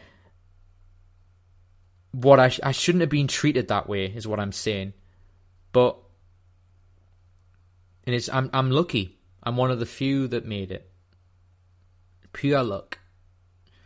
Because after all I went through, I'd rather feel this heartache and love I have for who I am and who I really am that got abandoned than feel safe and blame something I don't understand. And I'd rather understand the human race than just simply walk away. And ironically, as I, as you hear me say this, I'm willing to die trying to change that. Uh, hello, guys. Welcome back to Mentally Sound. I had to cut that a bit short because we are running a bit of time, but that's basically a rough idea. I will do. We will do the full version uh, for the podcast with just another couple of paragraphs of me ranting on like a lunatic. But it's it's it really is significantly important. Uh, and as I was touching on during the during the actual uh, as we were playing this uh, during the studio.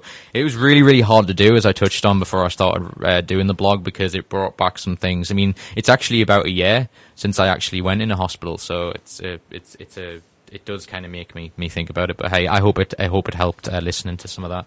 Uh, um, that's it. We're done for this show, but we've got a few things that we need to talk about. Obviously, if you want to tweet us, you can at at underscore mentally sound. We also have a Gmail account, which is mentally sound at gmail.com if you want to email us. And also about contributing, considering Sophie contributes, she can mention uh, that you can contribute to the show and if you want to get involved and all that kind of thing. You just want to, because uh, basically with the fact that you got involved, I just want you to pitch how awesome it's been if you've enjoyed it.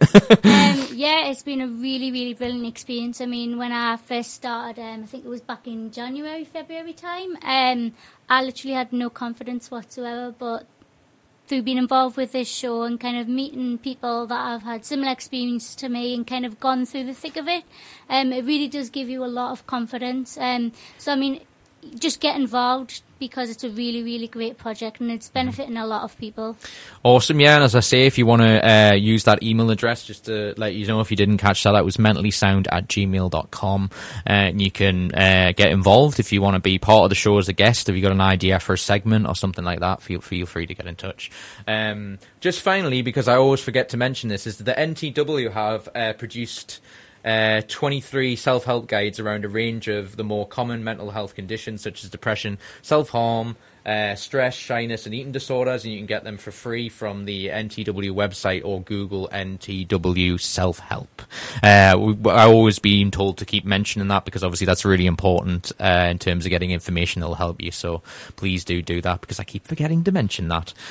So huge thank you to everyone that's checked out show seven of our uh, Mentally Sound show right here on Gravity Radio Northeast. If you want to talk to us, as I mentioned earlier in the show, you can do so at, at underscore mentally sound uh, to uh, tweet us and get involved in the show. If you want to ask us some questions or you've got a segment or you want to be a guest on the show, uh, you can do so and we will get back to you because we, we would uh, obviously encourage anyone to be more involved in the show because that's the whole point is to get people more involved and to promote uh, obviously stuff about mental health as well. So huge thank you to Sophie, everyone behind the scenes that helps involved in this is hugely hugely appreciated.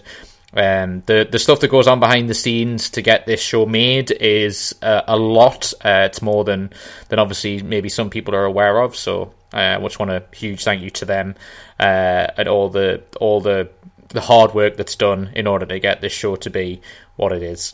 Uh, so as I say, please do tune, tune in for next month's show. We are uh, every second Friday of the month right here on Gravity Radio Northeast. And to play us out, uh, I asked Sophie what she liked in particular, what song we're going to play. So we're going to play uh, Bon Jovi song. This is Wanted, Dead or Alive. And thank you so much to everyone. Goodbye. Take care. Thanks now. Bye.